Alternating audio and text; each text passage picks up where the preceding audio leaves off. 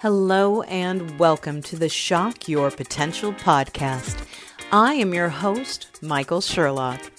Each one of us holds great potential, and tapping into that potential is my passion and my mission.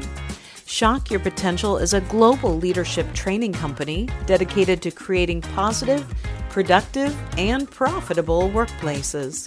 We develop, nurture, train, and guide leaders at all levels and at all points in their career.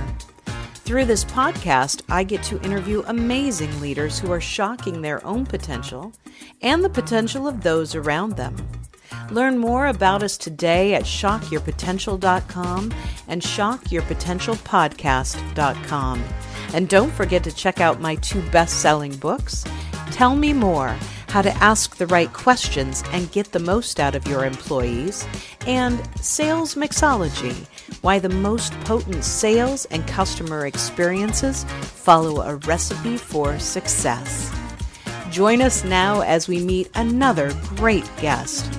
And don't forget, subscribe, rate, and like us today. Thank you for joining me again on another podcast episode of Shock Your Potential, the business podcast that focuses on excellence in leadership, sales, and the customer experience. And as you know by now, I like to have a myriad of guests from all different kinds of organizations and businesses so that we really have a flavor of not only what different businesses and groups are out there, but how no matter what we do, at the core, we're often very much the same. So today I have a very special guest, and I've known this person for a few years now, worked with her in another organization where I was VP of sales and had to really take a strong, hard look at how we were hiring, who we were hiring, and how we were making sure to attain and retain top talent. And she was invaluable to me then. And I would like to have her be able to share a little bit about uh, what she does and who she is. So I want to uh, welcome today Jan Vincent with JV Consulting. So, Jan, welcome to the show. Well, thank you, Michele. I very much appreciate you inviting me to visit with you and share with you and your listeners. Thank you. Thank you. It's, yeah. it's just been a pleasure to know that we could uh, set aside some time for this visit. This is going to be fun, especially since it's a, a topic that we're both very, very passionate about. So I think we're going to have a really good time with this. So, Jan. Agreed. So, Jan, why don't you tell uh, my listeners a little bit about yourself and about what you do for a living? Well, I guess my professional background uh, has always been grounded in performance improvement and overall talent management. I actually, Michele, began this specialty over 25 years ago. At that time, I started working with a Fortune 500 professional services firm, and I was responsible for providing talent development support for all the practices at the firm as well as many of the firm's client companies. So it meant, Michele, that at times I would work with the mergers and acquisitions group, or maybe risk management, or uh, perhaps tax services, or sales and marketing, or this is interesting, being outsourced to support a client company's quote people needs. but Michele, I can tell you the fun part of that which I think you you will appreciate, was that each practice at the firm had different hiring and development goals, so I got to conceptualize and write and deliver programs that address a variety of business topics and uh, the goals overall at the organization, as well as the challenges. I love it. And, you know, leadership development is one of those elements that sometimes people think is really reserved only for people who have a leader title or a management title. And yet, leadership development, development of your people, it doesn't matter what position you're in. The ability to pull out one's best opportunities as well as continue them in their journey is something that can be invaluable not only to that current company, but to that person's entire career. Absolutely. Amen. It's about seeing each person's potential and the potential leader in each person. Um, one of our signature programs that was mandatory at the firm for all employees was uh, customer service excellence. Uh, it was an overriding value, Michele, for all employees, whether uh, externally or internally client serving employees. And that's interesting, Michele, because at the time, people, uh, the, the firm was delineated by client serving professionals or in house support professionals. What the in house support people didn't realize was that they too were client serving, only their clients were internal. Right, absolutely. The customer wears many faces in a large organization. Mm-hmm, without a doubt. So, um, you know, I'm, I'm always passionate about talking about my love for this work, specifically, Michele, helping organizations and employees at all levels to grow, to meet their potential. Uh, that's what really prompted me to start my own practice over 15 years ago. Fabulous. Now, let me ask you something because I heard you say that when you worked with this company that you were dealing with issues where each of these individual companies had substantially different platforms for leadership development and, mm-hmm. employee employee engagement and I, I would mm-hmm. assume that would mm-hmm. mean hiring processes so you and i both seen a lot of different organizations i have my own opinion on this but i'd like to know from your perspective why is it do you think that companies have such vastly different ways of approaching hiring, developing, and and sometimes uh, you know correcting or terminating employees. Why why are there so many differences out there? Well, that's an interesting question, Michele, and I think certainly if I if I think back to um, my years with this professional services firm, in their case, uh, the the umbrella name of the firm actually oversaw so many different practices with so many different goals, so many different avenues to those goals that it, it just naturally was that each practice had their own unique style of working, and that was part of the culture at the organization. If you look at today's organizations where they're trying to develop a culture, I think the biggest challenge that I face with organizations who are trying to develop their culture is that there's no plan in place or a plan that really doesn't strategically make sense. And most times people are not on the same page. Absolutely. That can present a, a, a real problem that actually we work at my firm to try to overcome. And I, that's so important to recognize because the way I look at it, and you can tell me whether you think I'm, I'm right or not, is that I think that many businesses place this key component, especially in the hiring process, at a lower level of importance. And and what I mean by that is, I think they all believe it's important. How do we f- find the right people? How do we hire them the right way? How do we move them through their their career with our organization? And so it's easy to say it's very important, but in reality, I don't see a lot of time and attention given to it. And what I mean by that is it's it's one thing to have a mandate or policies or books written, but it's another thing to make sure that, for instance, your frontline leaders know how to interview someone. You know, that they're asking questions that are consistent, you know, that we're really looking for the ideal employee for an organization so that we have a right fit on both ends rather than let's get a body in this chair because we need a body in the chair.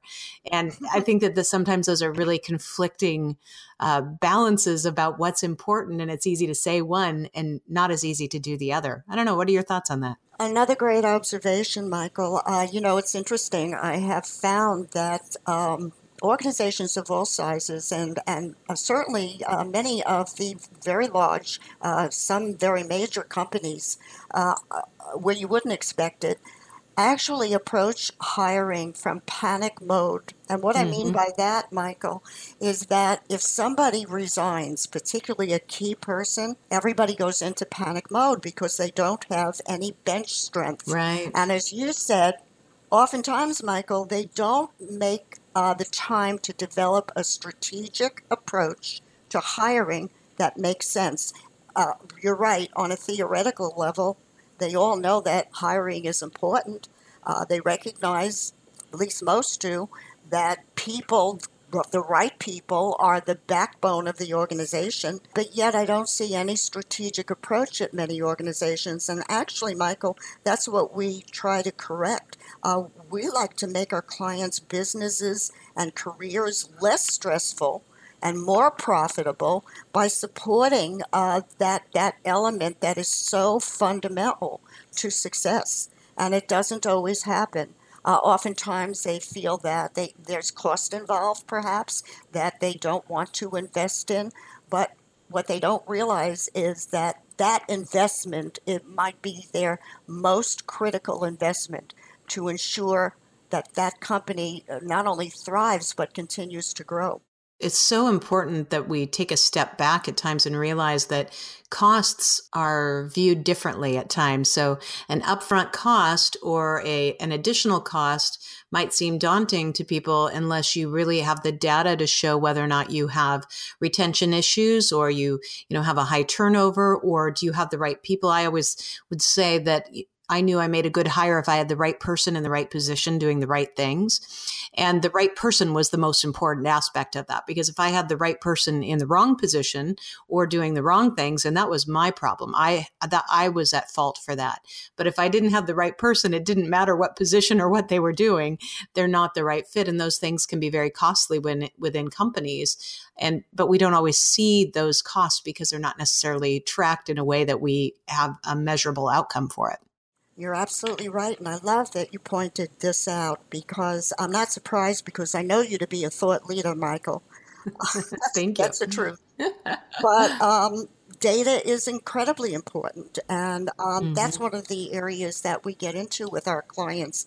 In fact, uh, when we work with clients to actually create a performance model for each role that they're hiring for, we actually request that they share data with us on their top performers, on their average performers. If you remember, we did that with the organization where we both collaborated. Yes, absolutely. We need the data on uh, performance so that in that way we can create a performance model that they can use then when they're looking at candidates and assessing candidates, which is another big part of the services we offer when they're assessing candidates, we then can compare the candidate scores with that model that was actually predicated, created on the data that they provided to us. And what, what I love about this, Michele, and again, I know you're going to appreciate this mm-hmm. and, re- and recall it, we are able then to come back to the organization in three months, six months, a year, and be able to revisit the model we created, revisit the data, and ensure that their return on investment is what it needs to be. And if we need to make refinements, we do that. So you're absolutely right, Michele. Data is critical. Having a strategic plan with data to back it up, continuously viewing the data is uh, absolutely essential. Absolutely. It is so. And as you were talking, I was remembering as we created those because it was such an eye opening experience, especially to introduce you and your team to my highest performing sales reps at the time throughout the company and across the US. And you can tell by the numbers of what they sold that they ranked highest, but some of the behavioral uh, mm. critical factors that we found in that that that tied those people together. They weren't all the exact same personality, but what the common themes were so very clear um, mm. that I don't know why I didn't see it before. And I know that you know for me it was great, but it was also so critical to look at against another applicant and say, do you really stack up against my high performers in this very specialized industry? Or or do you not really fit? Because it's a lot better to figure that out before you put them in and entrust them with the revenue targets of your company. Without a doubt. And uh, oftentimes, managers who were busy like you were and in many different directions and responsible for uh, um, a whole portfolio of uh, different areas, uh, managers are not, we don't expect managers to uh, see these things. That's our job. Right. We come in and look at what's going on. And then when managers see the information in black and white, then uh, we talk about it. We reach solutions and we talk about tweaks and how we can refine. But it's, it's again, all about uh, seeing what's going on, having support in understanding uh, what your uh, performers in the organization are achieving, what they're not achieving, and how we can continuously make changes and grow. I so think, you know, go ahead.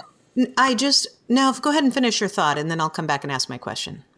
I was going to say because um, I think early on when you um, were asking about uh, the customer service uh, at, um, aspect of our organization, I think, and, and what what shocks our customer service, I think, Michele, the shocker for most organizations that work with us is that we give 250% to make certain they find, hire, keep, and grow great people. Uh, that's accomplished through our years of business experience and the use of the proven, powerful, easy to use systems and tools that we incorporate into our work. I think that um, clients expect naturally uh, quality work, but I think that they're kind of shocked when they, they get that um, that sense uh, that this is not just about a quick relationship. This is about caring. Uh, today, tomorrow, next year, and as long as our relationship continues. Absolutely. And I I just was kind of giggling to myself as you were talking because I I think there is quite a shocking element to it. A lot of businesses too that use, I don't know what the talent acquisition now is, is the correct title rather than uh, recruiter, but talent acquisition, whether or not you're hiring from outside or you're building a team with from within, there's still this sense, especially with busy managers of please just send me the right people. And that's a great thing to say, but it really takes more time and attention than even putting one person on it to go quote unquote recruit talent, it takes a combined focus on what exactly are you looking for, what marks success in that position, and how am I going to make sure to, to match that up. Uh, so taking more time. So it's like I, I usually say about different elements that sometimes there's things that take much more time, but it's so much more valuable to your payoff in the end to take the time and the attention and focus up front to have the payoff last longer and longer and longer.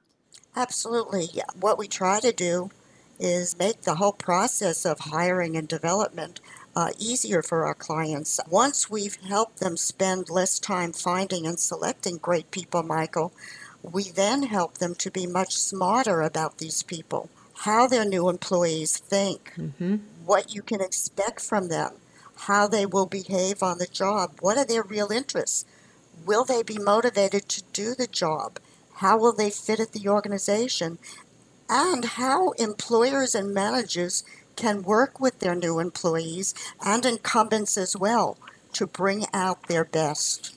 You know, our clients, Michele, are often amazed and yes, shocked. I love that word shocked to learn. They're, they really are to learn that this can be, all this can be accomplished by uncovering objective information that is impossible to learn from resumes and interviews alone. And, and here's what also not only knocks their socks off, but shocks their socks off, Michele. I love it. At JV, the principles of, of that original client service excellence uh, value and a program that was mandatory that I wrote for my firm 25 years ago, that original program, that's fundamental to how we work at JV. The concept was at the time, Michele, and it still is, to make super colossal, gigantic fans out of every client. We want clients to have such a great experience that they want to recommend us. And if we ever fall short, Michele, I can tell you, we want our clients to know that we will work our darndest to make it right, no matter what it takes. So I think that's the biggest shocker uh, to uh, clients who might have had some uncomfortable, uh, maybe unproductive experiences or working with other uh, professionals. Uh, they they come to us and they feel the love. That's fantastic. And that that is what makes a difference with everybody. Everybody wants to be heard and they want to mm-hmm. know that they're valued for it. So on mm-hmm. that line, you know, if you think to experiences that you've had individually, can you think of a really poignant experience, whether it's leadership or sales or a customer experience that you've been the recipient of that has really stayed with you and and shocked you know your shocked you at that time, but that has really become a part of who you are and what you do today? Another great question, Michele, and with your permission, I'm going to share two experiences. uh, that come to mind that really stand out. They jump out at me. On the customer service side, Michele, some years ago, and I think I shared this with you at another point in time, but I think it's uh, you'll agree that it, it's worth sharing again. Some years ago, I purchased an upright carpet cleaning machine at Amazon. You know, those machines that look like a vacuum cleaner? Yeah. And uh, the thing worked great for two years, and then suddenly it just died. And I called Amazon about it, and lo and behold, they cheerfully refunded the full amount, which was a few hundred dollars. Now, mind you, that was after two years. I couldn't believe so, it when you told me that story. Yeah. yeah. So I was shocked. I was shocked. It's such a wonderful demonstration of commitment to their customers. Amazon stood 100% behind the product, and from that day forward, I always sing Amazon's praises. So I think that stands out for me. Just the same as the story that's probably been around for years and years about Neiman Marcus uh, having some customers who wore, who had feet that had different sizes. Mm-hmm. So one, the, the right foot was like a seven and the left foot was a seven and a half or eight. And they went out of their way to make certain that they provided their customers the proper sizes, even though it was a pair of shoes that they needed to actually hunt for to make right. certain that, that it fit their clients, their customers. Very so that's another great customer service one. Regarding Michele, a positive leadership experience that shocked me. I had a boss who I loved a great deal because he combined powerful business acumen with great kindness and, and great humanity. And I recall a time when we were working, this is at this firm where I was responsible for um, uh, all the talent development at the organization. We were working together on a project nonstop, and uh, you know, coming in at seven thirty in the morning and leaving every day at nine or ten at night. Those were the days, Michele, oh, yes. when I I never saw the sun. so, well, one I've had day, a few of those. yeah, I bet. One day I suggested to my boss that he take an afternoon break and go to the gym, to which he agreed. And a few hours later, there I was, knee deep, Michele, in charts and graphs and presentations, and in walks my boss with a big smile on his face, holding up two giant ice cream cones. Love it. Sprinkle, you know, that's a visual, sprinkles and all. And he handed one to me and he said, Jan, I know how hard you've been working. I took my gym break. Now you need an ice cream break. That's wonderful. I love it, it. it. It was wonderful, Michele. And I'll tell you something. I was surprised. I was shocked. I was appreciative. But you know what that did? It mm. made me even more ready to work harder and help him and help our team make the project a great success. So for me, Michele, this is leadership par excellence. It's mm-hmm. about making direct reports feel recognized and appreciated. It you know it well. It Absolutely. goes such a long way. Absolutely. I don't know how many times every day I end up making the statement we are all human beings. And we have to recognize that we are all human beings employee, manager, husband, wife, child, parent, whatever. We're all humans, which means that we're going to make mistakes. But if we look at each other and realize that we're human beings, we're going to gain so much more credibility and I guess commitment to who we are, whatever the position, whatever the role in life, whatever the relationship. And that's mm-hmm. so important. What a great story. now know, it makes me want to go out and get ice cream, even though it's like cream, 10 degrees. and you know why you recognize all that, Michele? Because you have a very high level of emotional intelligence. And I find if you look at leaders, you can have uh, two leaders who both have great credentials. Uh, one may have even uh, greater credentials than another. I'm talking about academic credentials, business experience. But if you look at these two leaders, the one who has the greatest level of emotional intelligence is going to be the one who succeeds. I agree. It's it's not about intelligence quotients. It's not about your IQ. It's about your EQ. I agree. How do you relate to people? Do you, you agree? I know you agree because I know you. I do, and I and in my head I'm going, thank goodness it's not about IQ because I might not win on that one. well, no, I don't know about that. All right. well, thank you for that compliment. But I, I think it it just goes back to just being aware. And I think that's one of the things that I'm really trying to accomplish with these podcasts is to show the similarities, but also to drive home the key components of how we're all how we all can be successful and more successful in our businesses, in our personal lives, our professional lives, just by being more aware and looking around so let me ask you this question. Now, knowing what you know now and looking back, especially on that uh, very uh, important part of your career way back then, and it doesn't have to be from then, but you know, the question I always ask is, you know, if you could tell your younger self uh, something that would make a difference, uh, make you even stronger, move faster, have you know, shocked your potential even greater. Just one and it doesn't mean that you have to have done anything differently or that uh, that there's any mistakes but just really the question of what do you wish you would have known earlier that would have gotten you past some some bumps to the success that you're at now faster? Oh wow. I love that question.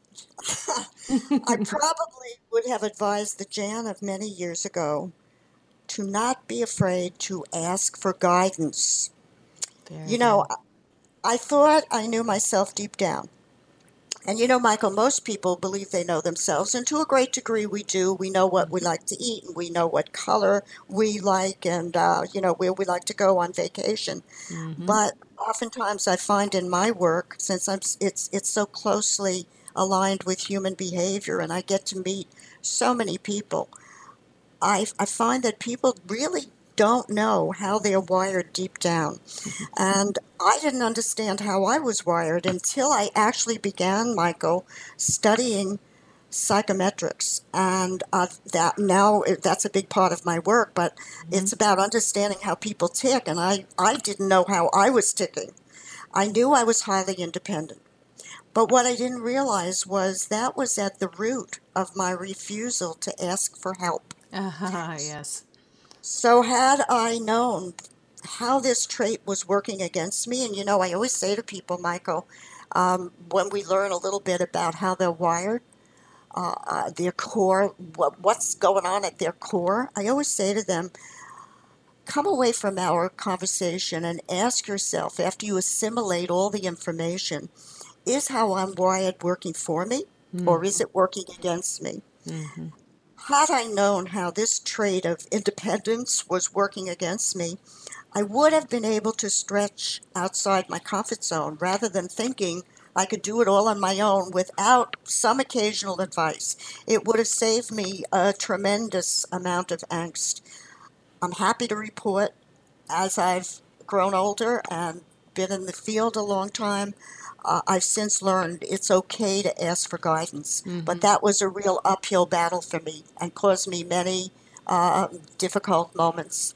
So, as you were talking, I was thinking about how, you know, decades ago in the start of my career, and probably very similar to where you were earlier in your career, I think that often asking for help and guidance was really seen as a negative, especially for women. That if we if we showed it, it was like showing your soft underbelly, you know, that it showed that you were weak. And trying to climb the corporate ladder, at least for me, I felt the exact same way, Jan. Like, I have to do this. I have to do it on my own. I have to carry all this on my back, and I have to do it while being a wife and being a mother and having a clean house, which didn't, that one didn't always get mm-hmm. there. that, that one was, that might have been the last thing on the list but it really did a disservice to me and i think you know to you as well as you're talking through it that there's such power in being able to say you know hey i'd like to just uh, take you out to lunch you know Mr. or Mrs. So and so and and pick your brain on your career path or this challenge that I'm f- facing. And today we have dialogues in a much different way, but it makes me kind of curious because I work with so many specifically like younger, meaning not younger age wise, although many of them are, but younger in their career retail managers and I wonder how many of them feel the same way. Like, I really want to develop myself, but I don't know who to ask the question because I don't want to appear weak and I don't want to appear like I don't know what I'm doing. I, I wonder if it's in my head, it was just something that we faced decades ago, or does it still prevail today? And you and I are just comfortable going, I don't know, I'm going to go ask somebody. Well, that's, that's great observation. I love your candor. Um, I always have, and I, I think uh, years ago, you're right. It was um, it was um, I linked my particular uh, not wanting to ask for guidance, uh, aside from the fact that I was just basically an independent person who liked to set my own direction. I, um, I link it to some insecurity. Uh, I link it to the fact you're right, Michele. It's a gender thing. As a woman, I felt I needed to prove something, particularly working in an organization that was predominantly male. Mm-hmm. I felt I needed to prove something. I think you're right there. I have a great deal of hope for today's generation, uh, the millennial generation. Mm. I find. Um, uh, is not worried about appearing weak or not knowing for the most part. Yeah. Now, keep in mind, uh, I, I, think you might agree that a lot of this comes from the individual's basic psychological makeup. But I think that combined with external forces that they've grown up with, uh, the weakness and the not knowing and, and showing their vulnerabilities is not necessarily something that we have to worry about in the millennial generation. I see that played out all the time. In fact, I must admit that there are some millennials I've worked with. This is not um, uh, uh, labeling the entire generation, but there are some who I've worked with at client organizations where they actually feel great power and knowledge and um, uh, a, a, sense of all knowing and all being. And so I see a great, and I think you know what I mean there. You might have seen that yourself. Um, I, I, I, but I think there's great uh, hope for this generation uh, to go forward with a completely different mindset than the generations prior to them. And that's a good thing. Yeah, I hope so. You know, and I, I think that, um, you know, like you said, we, we each learn things, you know, because of our time and our tenure. But at the basis, it really does come down to our personalities and what are our core drivers and what are the what are the little things working on our psyches, which I think now we've established you and I are both crazy. I hope crazy in a good way. And I'll tell crazy you something if way. I had to keep company with a fellow crazy, I, I don't think I would uh, pick anyone other than you. So. Fabulous. So, you say that now until you're locked into a room with me. that's okay. We'll try it. So, as we get close to the end here, let me ask you, you know, from where you are in your company right now, and the, the uh, various clients that you're working with, what's the greatest challenge that you face as a company right now in terms of shocking your continued success and shocking your potential for the future? Well, another great question. I, I, I think for us, Michele, the base biggest challenge uh, is is misinformation. Mm-hmm. Uh, often people are not informed. So, um, as I mentioned, um, psychometrics and assessment work is a big component of our services. And when people hear the word assessment, they immediately think of personality tests. Mm-hmm. And our goal, Michele, is to educate business people. Uh, there are literally hundreds of personality tests out there, and not one of them could provide the reliable, objective data, that there's that word data again, right. that organizations need to address every phase of the talent management continuum. And oftentimes, I find it's, this is really interesting that people internally don't oftentimes recognize what comprises the talent management continuum. Yeah. And it's everything from selection and hiring to effectively onboarding, uh, coaching, developing employees, workforce planning, all the way through, Michele, to evaluating promotions and success succession planning. Yes. This isn't something that can be accomplished with a personality test and that's so I'm always having to uh, educate and inform that what we provide to our clients is in no way a personality test. So, what we do, Michele, is we work strategically to overcome this lack of understanding by sharing how incorporating a scientifically sound assessment instrument into an organization's talent management process can actually add, Michele, immeasurably to the goals and the profitability at the organization. And you know, another thing people are surprised at with us is they'll say, which industry do you specialize in? And we, we, we have um, industries, uh, some that are, are greater than others in our client portfolio. Uh, but basically, uh, the work is across all industry sectors uh, at organizations of all sizes. That's the challenge uh, misinformation.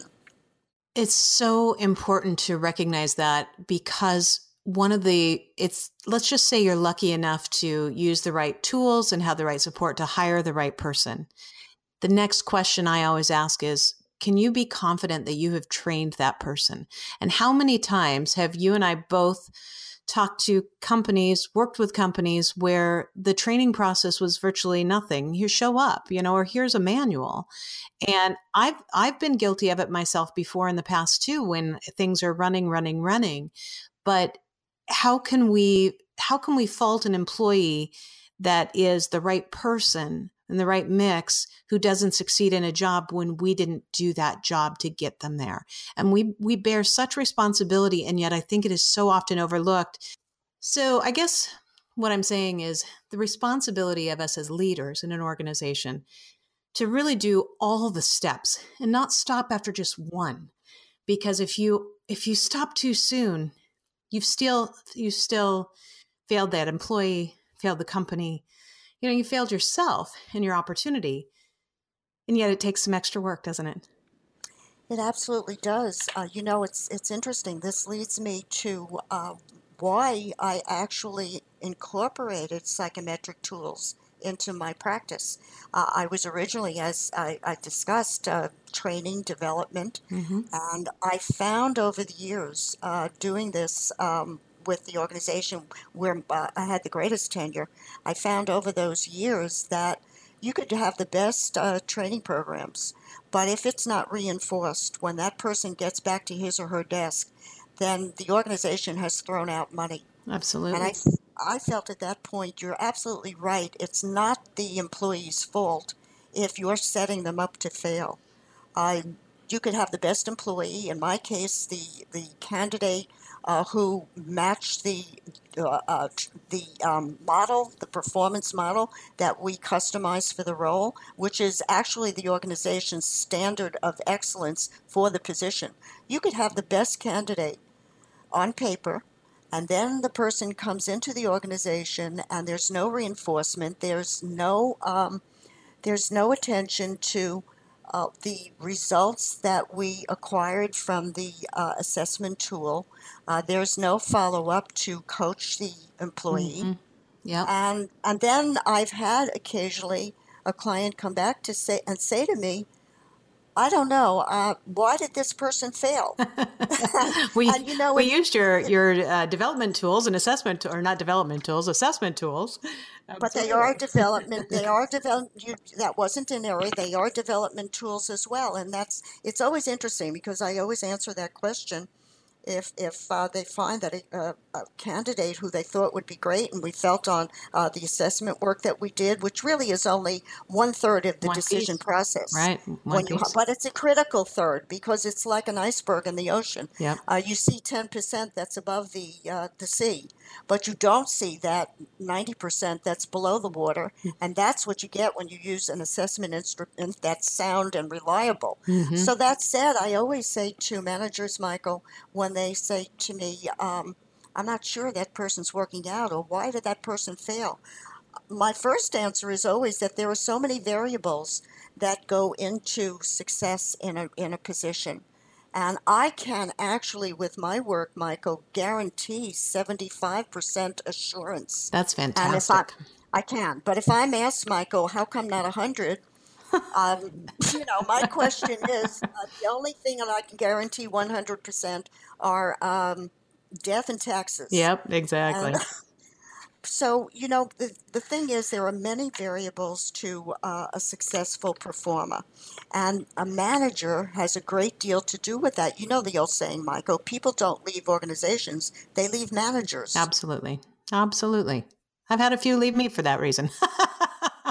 well, that's why I just said I love your candor. I love I, that's one of the things that makes you endearing and, and somebody who can be trusted because um, you don't take yourself that seriously. I love that about you. That's why you're a successful professional. Well, thank you very much.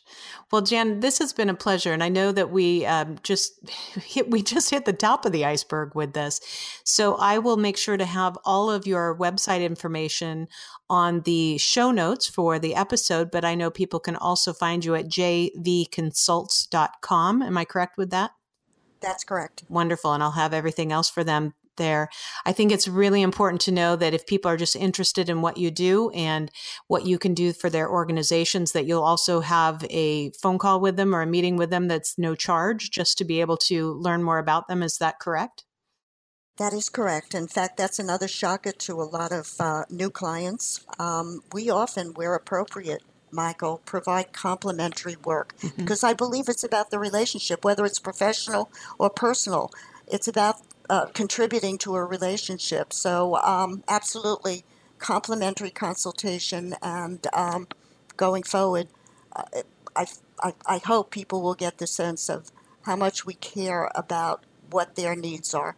Absolutely. And I know I can attest to it myself for having the opportunity to work with you long ago and uh, still being connected today. I really appreciate it. Any last uh, words or thoughts that you want to share with the audience before we wrap up?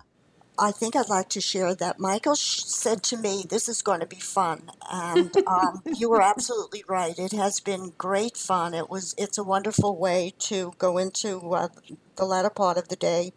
Uh, thank you for being so hospitable. I appreciate every moment. Thank you so much. I really have appreciated having you here, and we will be talking again soon. Thank you for joining us on another episode of Shock Your Potential. Please remember to subscribe, rate, and like our podcast.